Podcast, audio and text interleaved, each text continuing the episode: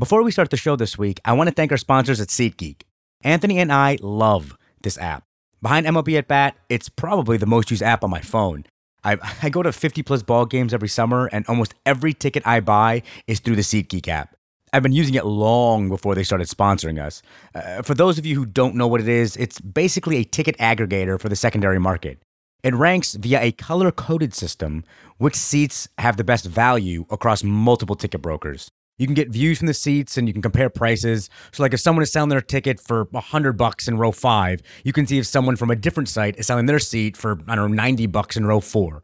Even if I'm not going to a game, honestly, I'll sometimes just pop open the app and check it out just so I can see what ticket prices are going for across the country.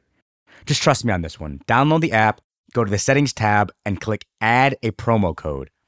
Use the code Clubhouse and receive a $20 rebate on your first ticket purchase. Our show is always going to be free for you guys. We really would just appreciate it if you could support our sponsors a little bit. And it's just going to make your lives easier. On to the show. This week in the clubhouse, Anthony and I are joined by baseball writer and podcaster Ben Lindbergh. Ben's knowledge and passion for baseball was too much to contain in just one episode. In part one of our conversation, Ben schools Anthony and I in the art of sabermetrics. Subscribe to the show on iTunes to make sure you are among the first to know when part two of this episode is released. Blue Jays win it! Touch 'em all, Joe! You'll never hit a bigger home run in your life. Got him! 20 strikeouts! He ties the major league record! There it goes. See ya.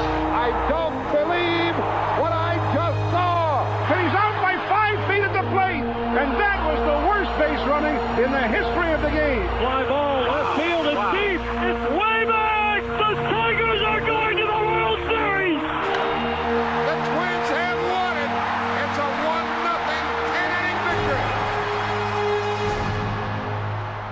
Welcome to the show, everybody. It is a wonderful day for baseball. I'm Muneesh Jain, and sitting next to me, as always, is Mr. Anthony Rapp. Well, hello there.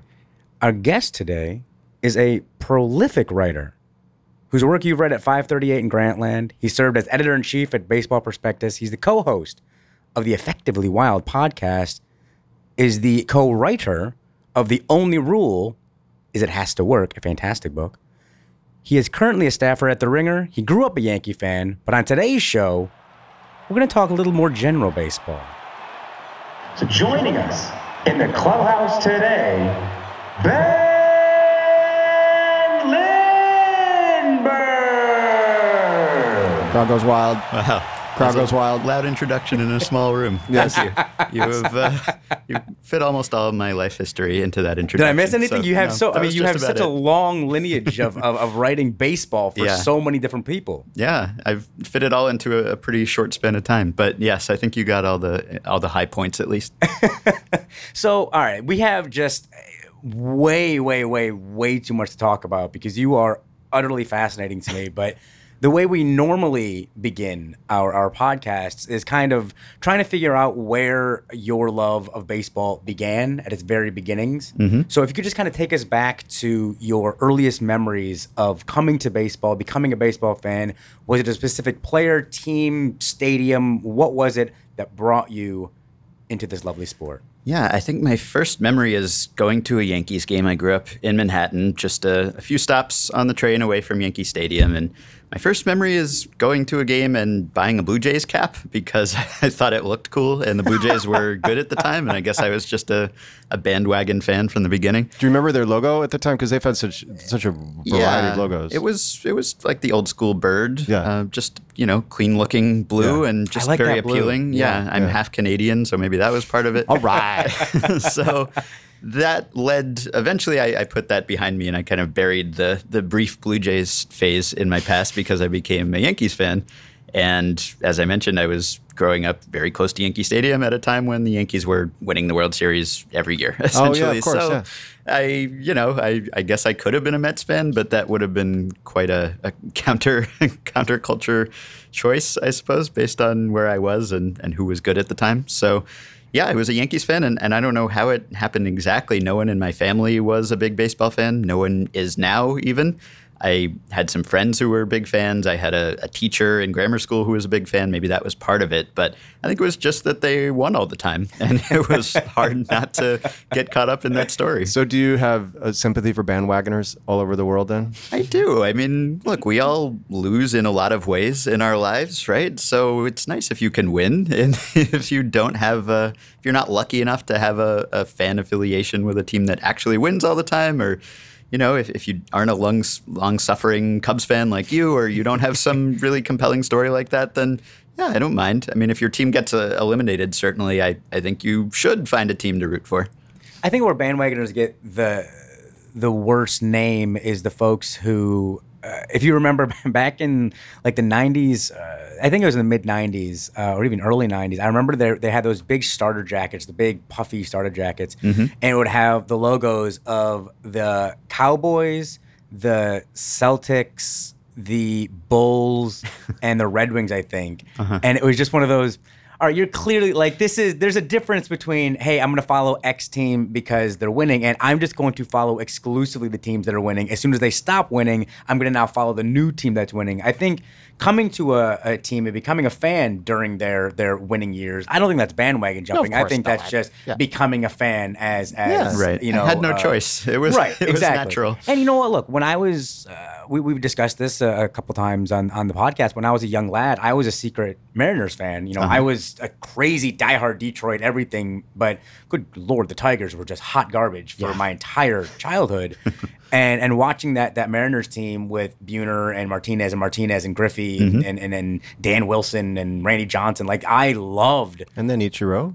Well, by, no? by the time Ichiro, I love, I look, I adore mm. Ichiro. By the time Ichiro came yeah. around, I was had left, and yeah. Well, yeah. actually, I jumped off of the Mariners when A Rod came on.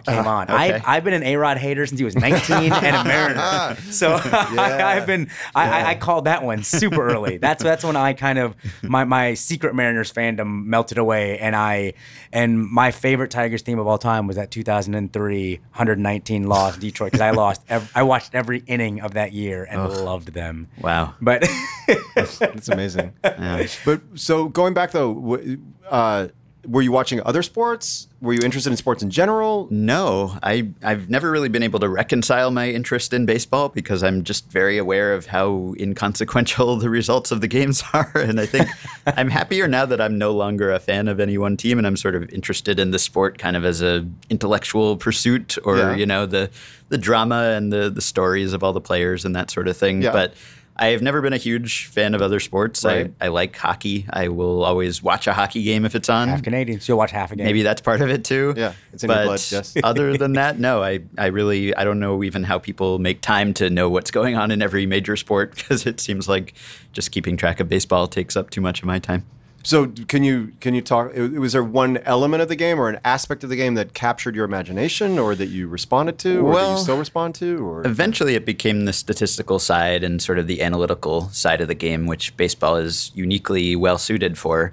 But that wasn't it initially. So I, I, can't say that I was sitting there crunching numbers as an eight year old or anything. I, I, was just watching the game like anyone else does. And, you know, maybe I wouldn't have been a baseball fan if I had grown up at a different place at a different time and hadn't had this dynasty in my backyard. Yeah. But when you were a kid and, uh, so first of all, did you collect baseball cards at all? Yes. Mm-hmm. So when you collected the baseball cards, what was your ritual with the baseball cards? Would you just collect them and you wanted to collect teams or just players, or the, did you use them for the stats, or what? What exactly did you use baseball cards for?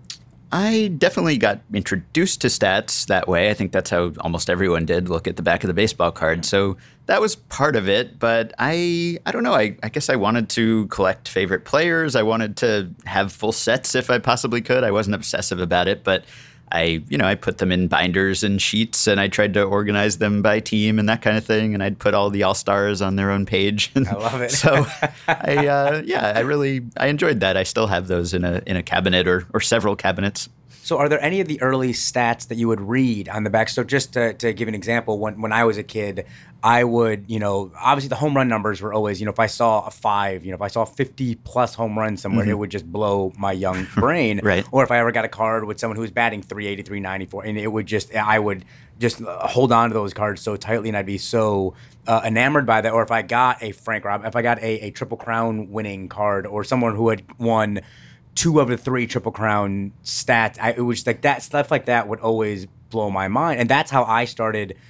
That was that began my love affair with stats. I'm trying to just figure out where you went from, kind of uh, the love of the game to now. Longtime listeners of the show will know that uh, I am a representative of the old man curmudgeonly. uh, I'm not anti Saber metrics.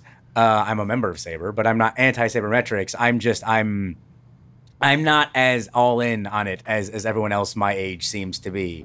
Um, because for me, when I was a kid, I always said that I liked math because of baseball. I didn't like baseball because of math. And so the super simple stats or batting averages, your your you know uh, uh, on base percentages, things of that nature. I can calculate those. But once you get into the WARs and UZRs and blah blah blah blah blah, that, Right. I, I I'm so completely gone. Yeah, well, very few of us can actually calculate them, but we can read them off a page. But uh, yes, and discuss them. yes, right. Uh-huh. So yeah, I mean, I, I now I get lost in a stats page, and you go to baseballreference.com, and you know you can browse that for hours, days. There are certain guys who have the most compelling pages you can look up, and you know they have the black ink if you're a league leader or a major league leader, and you could go to Barry Bonds' page and just you know your eyes will pop out of your head. Yeah. It wasn't really from baseball cards that I think I got that interest in math, and and I was more of a an English person, writing person. You know, I was an English major in college. I wasn't really a, a math guy to any great extent. Writing was my strong suit, but I found Baseball Prospectus at some point. I guess it was maybe through Rob Neyer, who was writing for ESPN at the time and was kind of the the gateway to all of this more advanced analysis for a, a lot of people who were reading mainstream sites and. I found Baseball Prospectus, which I later joined and became the editor of. And I think this thing that set it apart was that the writing was really strong and it was funny and it had character and personality. So it wasn't just dry, you know, stat sheets. That was there. Obviously, you could look up all the stats that you wanted, but it was presented in a just a really readable, compelling way by people who liked baseball for the same reasons that everyone else likes baseball and knew the game's history and could appreciate the aesthetic appeal of it. So it wasn't really that intimidating. And so I, I got into BP. I started reading the site.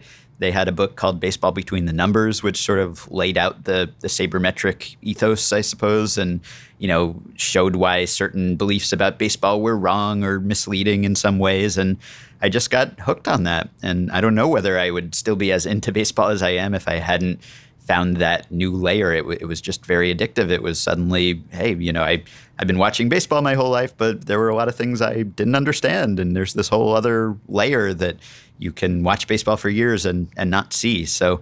I really, I don't know if I just wanted to be a know-it-all and be able to say, actually, no, you can look at the stats and it doesn't support that opinion. But it was uh, just, I, I couldn't get enough of it, and I suppose I still can't.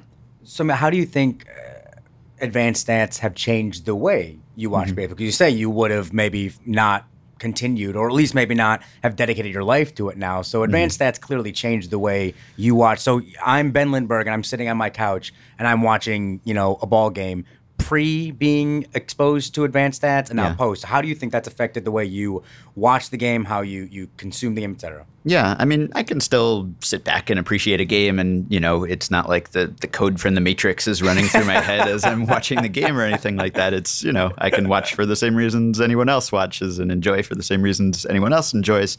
It's different now because I'm not really a fan of any particular team, and I'm always approaching it as a writer or someone who could potentially get a topic out of this. And so, you know, do I see something that leads to a deeper question that might turn into an article someday? So that kind of is in my head as I watch baseball now, which doesn't mean that I can't still just appreciate, you know, this the aesthetic appeal of it. But I think part of it is that sabermetrics kind of helps you quantify how unlikely certain events are. So you can appreciate when you're watching a game and you see something happen, you know, maybe you're you're looking at the team's win expectancy or something, which is basically a, a way of quantifying how likely that team is to win the game based on, you know, hundreds of thousands of other games and what's happened in the same situation in the past.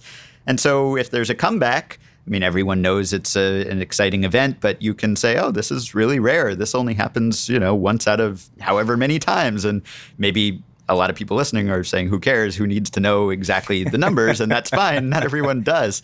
But for me, for some reason, it, it really appeals to me to to know that. So, uh, you know the the term clutch. Uh-huh. um, I think that my my presumption is that most sabermetrics people think that's bogus. There's no such thing as clutch. They don't believe that it's a repeatable skill generally, right? So it, it happens, obviously, in, in certain seasons. Some teams or players are clutch. I mean, it happens. They perform in these clutch situations, but from year to year, there doesn't seem to be that much consistency in it. So if you say that something is a skill, generally that means you should be able to do it more than once. That if you do it in 2016, you should be able to do it in 2017, Right. and that doesn't really happen with with clutch performance. You know, with batter batting average, with runners in scoring position, or however you want to quantify that. It really does shift a lot from year to year. But there aren't, aren't there like I believe that there's some quantifiable thing of you can look at you know late game situations, you know a game go ahead or game tying situations, and that there are certain players that seem to have more consistent results in some of those situations than others. It's hard to say. I mean, you need such a large sample of performance to statistically be able to say, oh, this is definitely a real ability that this guy has. Because if you have thousands of players, then just by chance, some of them are going to perform better in these clutch situations than other situations, right? Just randomness, you know, some guys will get that hit in that spot, other guys won't. And so if you have this large population of players, there will be some number just, you know, coin flipping, whatever it is, that these guys will appear to be clutch. There are certain guys who definitely have, you know, incredible performances in the postseason, or whether it's David Ortiz or Carlos Beltran's stats in October are insane. Right. So, you know, we can't really say, we can't look inside his soul and say, oh, he is more calm in these situations than someone else does. All we can say is that, well, yeah, he really has produced incredibly well in these spots in the past. Will he this year if he's in the postseason? I don't know, but he's done it before. And what about chemistry? This Yeah, that's what I was gonna go for, And yeah. you know, Yeah. because I like you. The, the listeners to the podcast know that my my um, brother-in-law is a former ball- former ball player, Mm-hmm. um, Hal Morris. So I've talked to him about some of these kind, all these questions. He's now a scout for the Angels, so he he's looking at statistical stuff. He's also doing the eye test. Like he Yeah. he's doing all sorts of things. You know, um, I know that the scouting department of the Cubs they look so much at like at the character like the character of the of the players that they're scouting they're not just Yeah. looking at the numbers you know Right. and it seems like to me as, also as an actor and i think about chemistry of a cast you know how could that not in, inform or affect performance on the field you know? And i know that it seems to me that sabermetrics people tend to not to undervalue or or think that you can't since you can't quantify such a thing it's not worth talking about Right. Yeah, I think that's changing a little bit these days. That was definitely the case 10, 15 years ago, where just because we couldn't put a number on chemistry, we would say it doesn't exist, or at least there's there's no point in talking about it because we can't analyze it. That's changing a bit. I think we're all really oh. interested in it. I think, you know, I, I wouldn't discount it because when every player says it matters, then, you know, that kind of suggests that it, it might matter, right? I mean, there are definitely cases where the numbers have kind of refuted or, or at least gone against something that baseball people have been saying forever. But there are a lot of cases where, you know, coaches and players have been saying something forever and the stats totally back them up. So I don't discount the possibility that you know chemistry can influence the way a team plays. The the thing that you know the sense that I've gotten from talking to people with teams is that the problem is it's not really that predictable. You know, you can't say going into the year if we put this group of guys together, they are really going to gel well and they're going to get, you know, plus two wins from get, getting along together, you know, liking each other. Well, So guess here's my question then. Why does it need, and I'm sorry about this, but why does it need, why do you need to put a number in everything? I think ultimately, uh, the line that I use uh, for, for, for, look, this is a sport that I've also dedicated my life to and I've loved since I was a young, young lad. And, but look, at the end of the day, we're all grown ass men. We're all adults here. You know, we're watching this, this, essentially a bunch of other grown men wearing pajamas hitting a ball with a stick. Right. Yes, you know the one. it's it's a silly, stupid game. Mm-hmm. Why does everything have to be so rigidly predictable? You know, why do we have to sit here? Because I here's the deal. I there's certain aspects of saber sabermetrics that I do. I love WHIP. I love you know there, there are certain stats that I think are absolutely fantastic at breaking down the game a little bit more and helping us understand the game more. And mm-hmm. I I I feel that uh, sabermetrics eventually could come up with a lot of great new stats that that will help us break it down. But I'm glad to hear you say that finally chemistry is something that sabermetricians are starting to look at because I'm telling you, for the last decade, all of my saber friends just incessantly mock me. Uh-huh. I just went to a game in, in LA a couple months ago with a buddy of mine who's a crazy saberhead. And for two and a half hours, he just mocked me incessantly for my magic thinking about about baseball, about how you know. Because my whole theory is, and you've spent a lot of time in clubhouses, you mm-hmm. know, as have I, and and I've been around ball players, and I've spent time with ball players before wins, after wins, after World Series, after they've won, after they lost, et cetera, et cetera, and look at the 162 games plus the postseason. The mental component cannot be just completely denied. Cannot Sure. be, it can't be quantified, but it can't be just dismissed either. Yeah, and I I think both sides of that debate, if it is a debate, can go too far and take it to an extreme. You know, I think the Saber people, at least in the past, have been guilty of dismissing it and saying it doesn't matter at all. I think that's too extreme a perspective. On the other hand, you can attribute everything a team does to these guys. You know, they like each other, they are gritty, Right, they get right. along. You know, and you and no, that's the, the, the idiots in 2004. The, the collection of the Sure, red. That's always right. the go-to. No, I disagree with that by the way as well. I think that's stupid. And often it's like, you know, yeah, maybe, but these guys are also really good players. And there are many examples of teams that didn't get along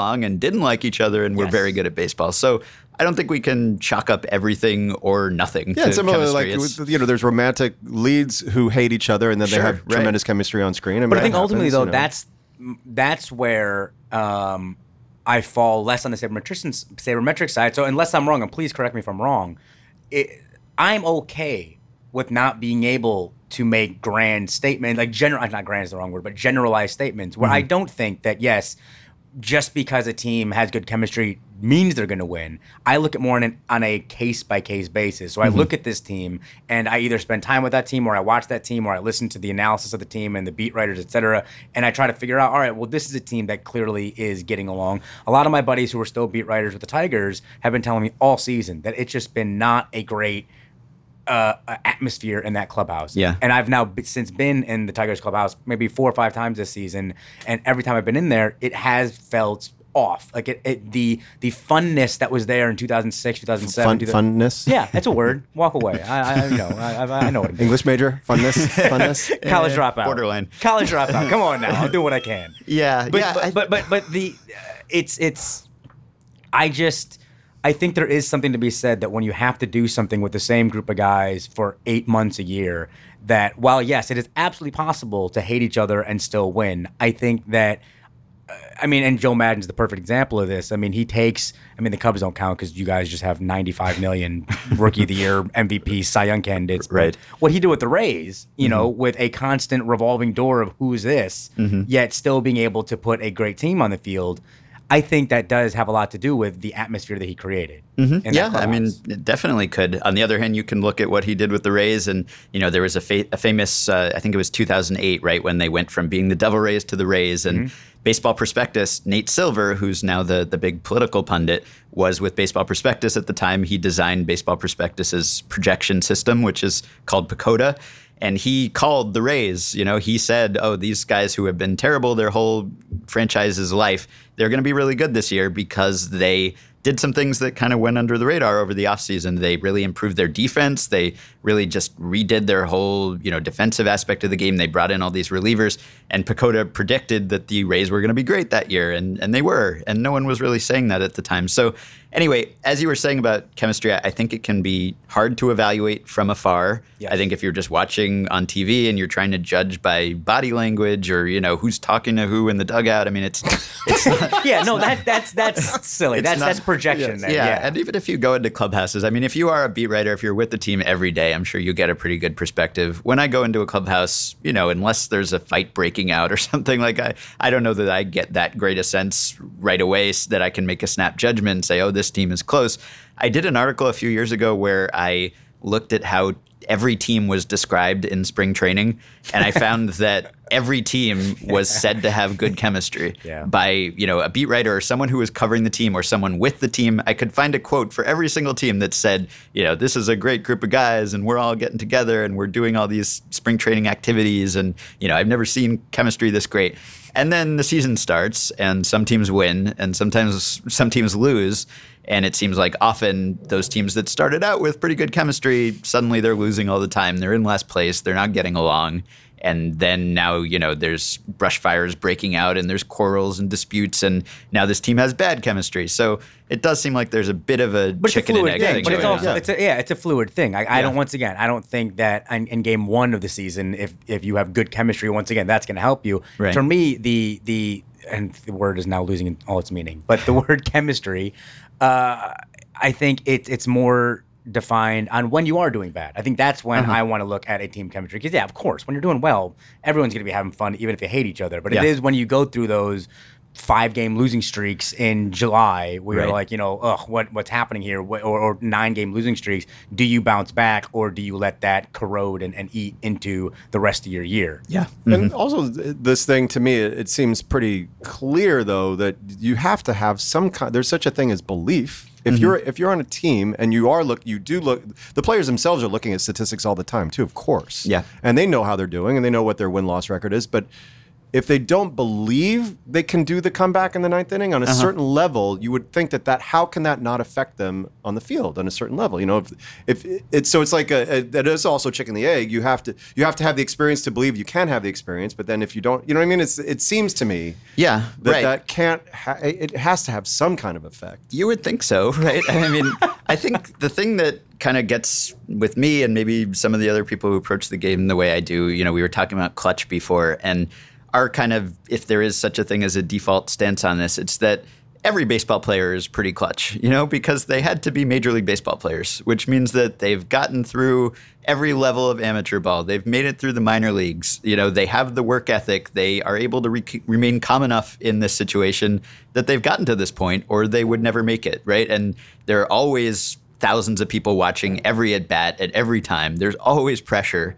So, you know, in a certain situation, there might be slightly more pressure than there is in another situation, but all these guys are proven pressure performers. And I don't think you get there if you are just a, a choker and you're just going to fall apart, you know, because the bases are loaded and it's two outs, that kind of thing. So I just kind of think that all of these guys have been through the crucible. And, you know, there might be a few here and there who are just even at a higher level than everyone else, but who can identify them, you know, before we've had several seasons to to see that they perform well in these spots. So that's kind of what it comes down to me. Like, you know, all of these guys have that mindset. All of these guys are competitors and they believe in themselves because they've proven that they belong at this level. And so that's kind of the way I think about it. You know, it's like if you or I were thrust into this situation, we'd be falling apart. And so as we think about being in that situation, we're kind of using our own constructs for how we would feel in this situation. And these guys are just on another level, I But, think. but I guess then that's that's a very good point. But here's my question for you then: Do you put any stock in? Sometimes they're just having a bad day. Where Sure. sometimes their kid, you know, ran over the dog, or, Oh, or yeah. the wife, you know, got mad at him for whatever, or the the father, whatever. Like there's there's a million different reasons that you could be. You're sitting in there taking 500 at bats a year, and I'm so, you are not focused 100% of your energy on all 500. You your brain would explode if you had to put that much. So is there something to be said about okay, now I am someone who can. Well, yes, we're all on the same level at a certain level that we can be at this game. We can hit a a you know 85 mile per hour curveball after seeing a 99 mile per hour fastball. We we we can do all these things. Yeah. But in October, when it's bases loaded, bottom of the ninth, you know, two outs, and I- you know, if we don't, uh, if I don't get a base hit here, our season's over. But my mind is anywhere but this game because I just can't seem to focus. Do you put? And once again, I know that's not predictable, and I know Mm-hmm. Right. you can't. It's just so impossible to see. But do you put any stock in that whatsoever?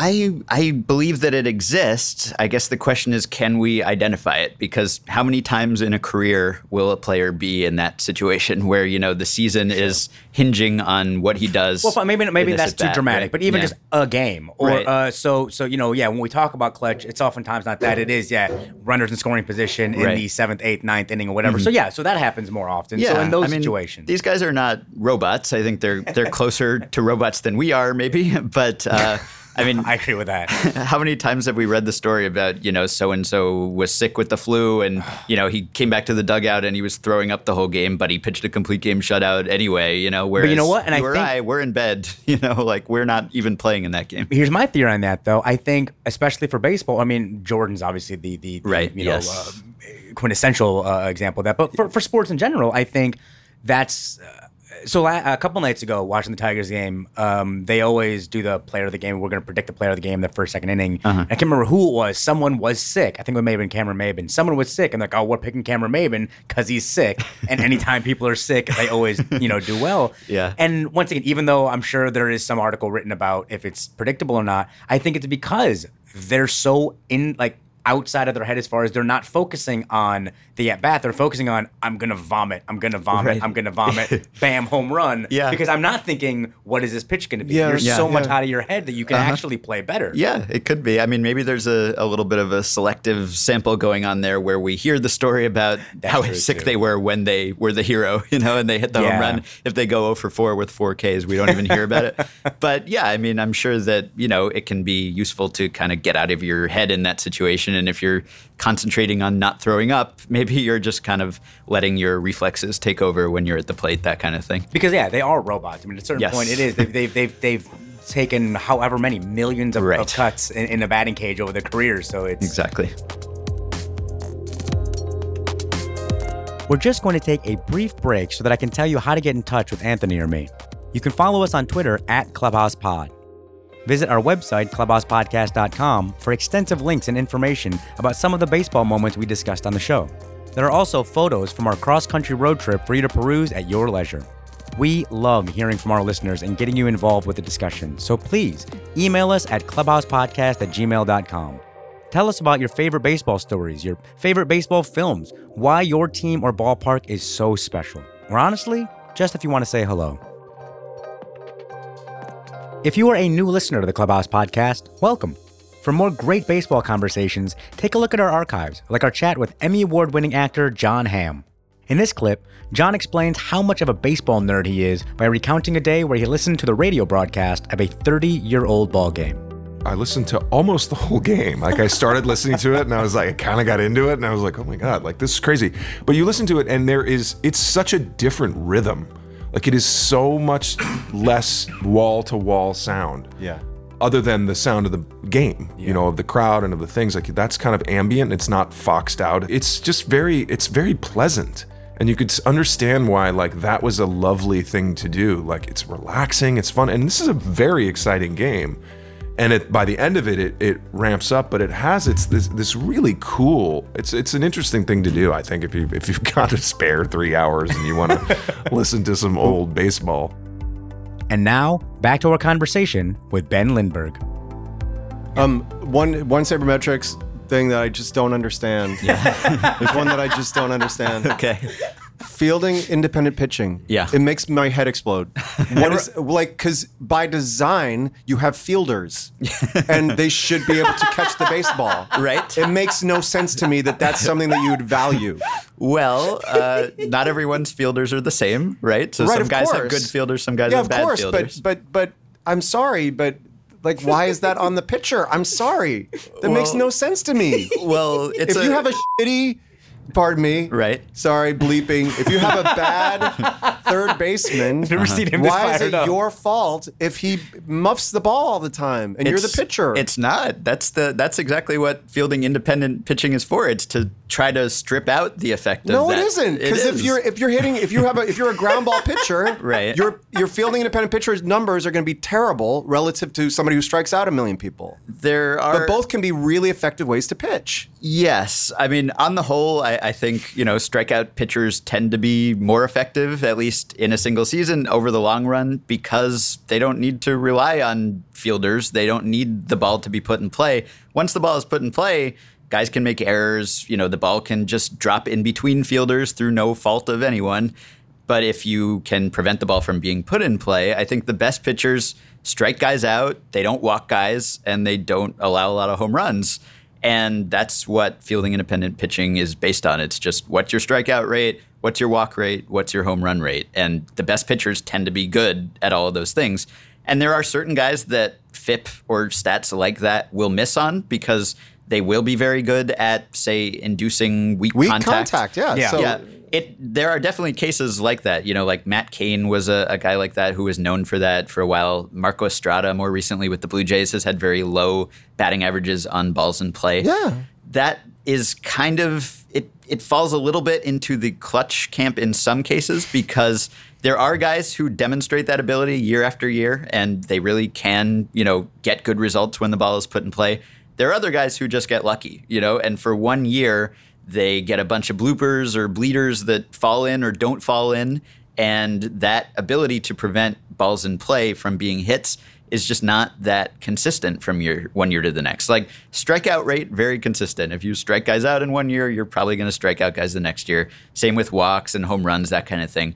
But how guys hit when they put the ball in play, that varies a lot because, you know, whatever, the fielders can be positioned in a certain place. You know, the ball can fall in or not fall in. A guy can mishit it and get a swinging bunt, that Yeah, kind but- of thing. So, if you, but if you talked like I, so I recently read Roger. I've been reading Roger Angell's book Yeah. as we were talking before off Yeah. Mm-hmm. the air. Um, and he was he did this whole chapter on talking to catchers. Uh-huh. You know, and the catchers are they know what pitch is going to get thrown. They're they're communicating with their fielders.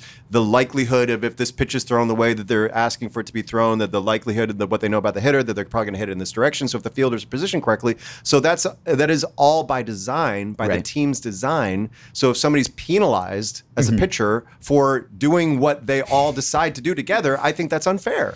I just think it's patently unfair. Yeah, I mean, there are definitely cases where these stats oversimplify and, and miss things. That's the case. Uh, anyone, I think, would admit that. But the fact is that, you know, if you look at what a guy's fielding independent pitching number is thus far this season, it predicts what his ERA will be for the rest of the year better than his ERA to this point in the year. So it does give you a better sense of his skills and you know whether he'll continue to sustain this performance going forward. And that's not to say there aren't exceptions. There are guys who beat this year after year. There are also guys who beat it one year and everyone says, "Oh, you know, this guy can induce weak contact and he has this special ability." And then the next year he doesn't. Like if you look at Pedro Martinez when he was the best pitcher we've ever seen, like, you know, 1999, 2000, there was one year where he allowed like a 220 or something batting average on balls in play.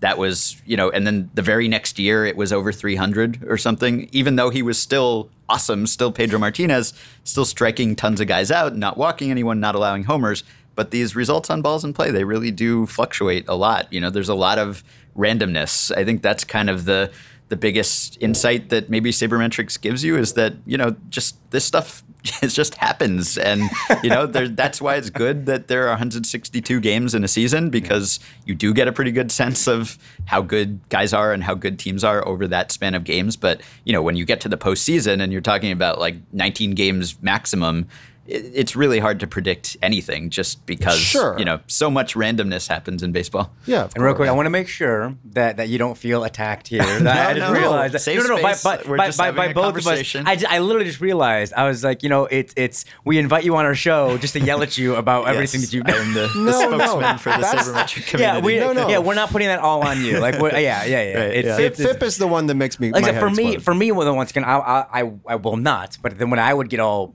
riled up about is just all the defensive metrics. Or you, Uh-huh. I, like the defensive metrics to me, uh, absolutely drive me nuts because it is so much, de- you know, dependent on positioning and on just Yeah. so many different things that are unquantifiable. Right. And then you've got, and then. All right, before I get into my, can you quickly, in 30 seconds or less, Uh-huh. explain WAR to me in a way that a five year old could understand it? Sure, yeah. I mean, WAR wins above replacement player. It's just an attempt to quantify everything a player does and roll it up into one number and say he was worth this many wins over a replacement player, which basically is just, you know, the guy you can call up for AAA from AAA. He's like the worst guy in the majors or the best guy in AAA who's just kind of available. Anyone can grab him. And so it it rolls in everything we can try to assess. So, you know, if you're a pitcher, it, it accounts for your pitching. If you're a hitter, it's trying to account for your offensive performance, your defensive performance, your base running. And, you know, it's just sort of a framework and and we're trying to get better and better at evaluating these things from year to year. But it's an attempt to boil a player down to one number. That thank you for using that word right there. The word Mm-hmm. attempt. no, I'm serious about this because I think it is once again the way I feel about sabermetrics in general is I think it's wonderful in theory. I think sabermetrics is awesome in theory, and I think eventually it will do a lot of good for this game. But right now, I think that it is still being developed. You know, we're trying to figure Sure, out yeah. Because right now there's so many different variations of WAR, for instance, that who knows B WAR, F WAR, et cetera, et cetera. What Mm-hmm. Right. WAR are you even using? That when you start trying to now uh, make absolute real changes to the game as far as who's getting into the Hall of Fame or who's winning MVPs or who's winning Cy Youngs. Depend. I mean, I, I and I know you're not one of these people, but I I know a lot of sabermetrics people in my life or articles that I've read or writers or prominent people that when it comes down to MVP voting, it's just clear. Well, he's got the best WAR, or Mm-hmm. he's got the best, you know, whatever, and so he clearly needs to be the, you know, the MVP or whatever, and that drives me up a wall. Yeah. Obviously, the most glaring version of that would be the 2012, you know, uh, uh, Trout Cabrera or yeah, yeah. uh-huh. I mean, the, the the triple crown versus Mike Trout, and taking zero away from Mike Trout. Mike Trout is a phenomenal, wonderful, amazing. If he continues on the path he's going, first ballot Hall of Famer. Sure. But oh boy. And, and it stinks because I'm decked out in Tigers gear, so people just assume that I'm being a homer. But I swear to God, and Anthony, you know this. Like I'm not. I know. When, when I take my Tigers hat off, I will be crazy objective, and I will be very critical and very honest about the Detroit Tigers but triple crown over whatever. Like that's that's first of all that's that's when I looked at the base back of baseball cards when I was Yeah. a kid, the triple crown was something that was never gonna happen again. Right. Well, we could dredge up that four-year-old debate again. Oh, no, we won't. We won't. No, we could won't. But I'm- have no. the, the 2016 Mike Trout MVP debate if you want. But you know what? You're right. year Actually, there's a different one. That's But, a, that's um, actually a great one. Yeah, I mean yeah. Trout this year is putting up ridiculous numbers, but his team is garbage. Yeah, I mean it's it's a attempt to have some sort of objective system that we can look at and say this guy was worth this much. And it gives i think a, an impression of false precision because you look it up and it says well this guy was worth 5.7 wins. And Right. we're not saying he was definitely worth exactly 5.7 wins. We're saying that's the best estimate. And maybe he was worth 4 maybe he was worth 7 he probably wasn't worth 10 or 2 like we're trying to get closer and closer but yeah, I mean, there's definitely some leeway. There are definitely some some error bars around those estimates. I think it's as good a system really as as any. You know, if you're evaluating a Hall of Fame player, I mean, usually there's not a, a huge difference in how these stats view a player and how the kind of consensus views a player. You know, for the most part, if the stats say someone is a Hall of Famer, everyone will say, yeah, he's a Hall of Famer. There are some edge cases where one method will say something and, and the other method won't, and those will cause a big debate. For the most part, there's a lot of agreement, really. And yeah, I mean, we're getting better at these things all the time. We're not great at evaluating defense yet. We're getting there. But, you know, who is great at evaluating defense? You know, like it's an attempt to say, well, this guy was worth this many runs on defense because he caught this many balls in this part of the field, and the average fielder catches, you know, this percentage of balls hit there, and this guy caught that percentage of balls there. So, you know, should I trust that or should I trust the guy who watched, you know, 20 games from his couch and saw this player make a really great catch once or make a really bad play once and formed an impression based on that. So, you know, we all have these biases and kind of incomplete pictures of players. So, I don't think that, you know, if you say, well, WAR isn't perfect, sure, but, you know, fan X's opinion isn't perfect either. of course right? not. So- right. right. And and, and go ahead. How do you, how does WAR work for retroact? Like looking back That's at what Rogers Hornsby. ask. Yeah. 'cause Yeah, that I it's don't uh, it it's less precise, right? So now there are people who watch every single play and they say, well, it was hit here, and they you know click a mouse on a diagram, and that's Sure. right, Right. and they time how long it was in the air, that sort of thing. In the past, it's just based on plays made, basically. So you had this many assists, you had this many putouts. You know, maybe your your staff allowed this many grounders and fly balls. There's some adjustment there, so it's it's based on more rudimentary statistics, but Yeah. you know, over a large enough sample, if a guy was making tons of plays, that's a pretty good indication that he's a good fielder. Sure. So it's not as precise it is as it is now. And Yeah. and now there's this, you know, Statcast system, Yeah. which is in in every ballpark since the beginning of last season, and that's tracking with radars and cameras every movement every Yeah. player makes on the Yeah. field. Yeah. And so we're still figuring this out. We're still trying to, you know, translate this enormous deluge of data into stats.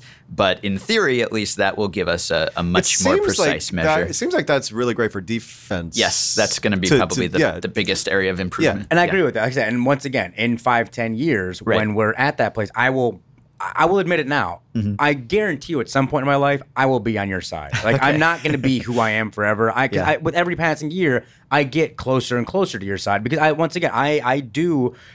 I, I, I want to learn more about the game. I want to be accurate. I want to be, you know, I, I want all of that. It's just my my reticence to jump on board, and I think it's more about, and I will admit this is probably a fault on me and not anybody else of me not looking necessarily at the actual numbers and listening to the vehicles in which they're being shouted at me. Yes, and right. and so I think I may have I've have come Yeah, across you might- some the stats might be getting distorted in translation there, but I think yeah. that might be it. I think I'll have conversation with folks, and it just devolves Yes, into into you know a, a mocking you know uh, fight with one another. But so I think ultimately that's that's where I land on this issue, where where I think sabermetrics is a phenomenal thing once again in theory, and as we move forward, I think it's going to be even more and more integrated in the game. Mm-hmm. Um, as of now, is there something about the game that you wish you could capture with a stat, but you can't? Gosh, I mean, I, I guess we've already talked about a few of those areas, right? I mean, we're every year it seems like we're getting closer to being able to quantify these things that weren't quantifiable before. You know, like in the last few years, the the big innovation has been catcher framing stats and catcher receiving stats. And again, this was something that people have been saying for a century that certain catchers can help you get more strikes by you know receiving the ball in in such a way that they make a ball look more like a strike. You know, whatever it is, they're quiet behind the plate. They give the umpire a good view of the of the pitch and. You know, the early sabermetricians said, no way, you know, there's no way we see no evidence of that. Then we got more precise stats that were tracking the location of every pitch. And now we can say, oh, yeah, some of these guys are really good at that and they're really valuable. And everything the players were saying was true. So, I, you know, we're, we're getting. Imagine that. What- what's, listening but to what's, the what's an example of something you said that, that sort of refutes the, the conventional wisdom that that yeah, I mean, I guess you know if you want to talk about the the triple crown stats, I mean that's kind of the the go to example, right? Is that it's just not a great way to uh, evaluate a player's performance, right? You know, like judging a guy based on how many runs he drives in. You know, sure, like the best players are probably going to drive in more runs, but you know, it's just dependent on so many things other than the player's performance. It's dependent on where he hits in the lineup and who's hitting in front of him and timing and, and all of this stuff. And so you can guy, have guys who don't have great RBI totals who are having fantastic seasons and guys whose RBI totals are inflated. You know, like someone like Albert Pujols this year. Of course, he was you know, the best player we've ever seen in his prime. Now, not so much, but he's still driving in tons and tons and tons of runs because Mike Trout is batting in front of him, and Mike Trout gets on base more than any other player in the major leagues. So, of course, he's going to drive in But I think runs. people do look at that. I think I I don't think you do just look at the star. I think they do understand. I think they do break down who is hitting in front of him and how and and and whatnot. And because I think some players uh, who do drive in a lot of runs, some of it is. I mean, we'll look at a guy like Curtis Granderson, who, who you know Granderson this year. he's. the man's got you know. I mean, as of this recording, something like 28, 29 home runs and like Right. Maybe four RBI. I don't know how that worked, but like it's just he seems to have negative RBI based on Yeah. how many solo shots he gets. And yes, he's a leadoff hitter, but still, even leadoff hitters, you know, are, are going to drive in more runs. You know, eventually, you only lead off once in the game. After that, you should presumably have guys on base. So I, I think that is a part of the discussion that Mm-hmm. when you're looking at them, you don't just. I think with the triple crown numbers, if you can lead in all three at once, I think that's just once again. I think that's that's You're definitely good. you can't Yes. do that without being really good. exactly. But So- and it's so rare. So it's Right. how could Ultimately, it not be, think how could that's it not what be it at least a little special? Exactly. You know. Ultimately, uh, when I go back to grown man pajamas, ball stick, Sure. etc., that's that's it's it, the romanticism of the game. You know, that's ultimately I do put a lot of stock in that. Like ultimately, this is a romantic game. This is a wonderful game. This is a a game that I can share with with my my partner, with my I don't have, but my hypothetical children, with my mm-hmm. my whoever. Yeah. And and to be able to say, you know, he did something well, what you were saying, yes, sabermetric shows that you can do certain things. My my Tim Kurkjian scat, stats, as I like to call them, you know, uh-huh. like the super specific. You know, uh, yeah, that's yeah, that's uh, yeah. A lot of people think of that when they think of sabermetrics. They think of like you know these like really extreme splits. Like, well, what does he do in the seventh inning in night games against a right-handed pitcher? You know, like which I love those stats. Yeah. I genuinely love those stats. Right. Those are always my favorite. those are not sabermetrics. Like those are, those are sabermetricians would say that is meaningless, right? And that's okay, kind of- well, because it's such Yeah. a small sample size. right. It's just a. It's I mean, just a it, it might be cool. Like Yeah, it's it's good just a quirk, trivia, yeah. but it. But I think doesn't- that, I think ultimately that's what I'm getting at. Though. Yeah, Uh, sure. Sometimes you just want something cool. Right, Sometimes yeah, you just sure, something on the playground to joke about, to laugh about, and that's what's really going to get you. I, I mean, I do think like this is such an old game that there's still things happening that have never happened before. Oh it's yeah, pretty crazy. It's amazing. Absolutely. Yeah, there are unique pitching lines all the time. When it, Yeah. my my co-author and podcast partner Sam Miller was doing a series once where he would just note when there was a unique pitching line, and it was like several times a week. You know, many times a week. Like there would be a, a starting pitcher who had a line or a relief pitcher who had a line that's never happened before. That's in, awesome. That's- like I really do hundreds like of years that. of baseball. Yeah. It's incredible. All the time things are happening that have never happened before. I mean, yeah, the Reds last night set an all-time record for the number of home runs allowed in a season. Yes. all time already, and the season's not even over. Yeah. Well, that's, like that's amazing. all right. I want to get to that in a second because it's. A, I think you just wrote an article about this particular topic. I have but, written but, about that, yeah. Um, but I want to uh, uh, the, the kind of before we move on to, to that, um, just kind of. Do you think that? How do you think that the inclusion of all these advanced stats have affected the general fans experience? So not the folks that are sitting in this room who Mm-hmm. we are all. Ba- and as much as I may decry sabermetrics, I, I, you know, uh, I'm a baseball nerd to the nth degree, and so I it, it's more more semantics as to why I, I may or may not like it. But for someone who is maybe only catching a couple of games a year, going to Mm-hmm. a couple of games, you know, at, at their local ballpark or, or watching maybe 10, 20, 30, 40 games, not really paying attention until October. Yeah. How do you think the inclusion of sabermetrics in because now there are some broadcasts that are, Mm-hmm. are are talking about a lot of managers, a lot of uh, uh, uh, you know they're they're in the ballparks. Some of them have some of the stats on their scoreboards Sure. now, and Yeah. it's that's only going to get more more prevalent as, as years go on. So how do you think that has affected the the casual fans eh, you know uh, experience with baseball? Yeah, well, I would say that for some casual fans, probably not at all, which is fine. You know, you can appreciate baseball the way you always did without getting into these stats. But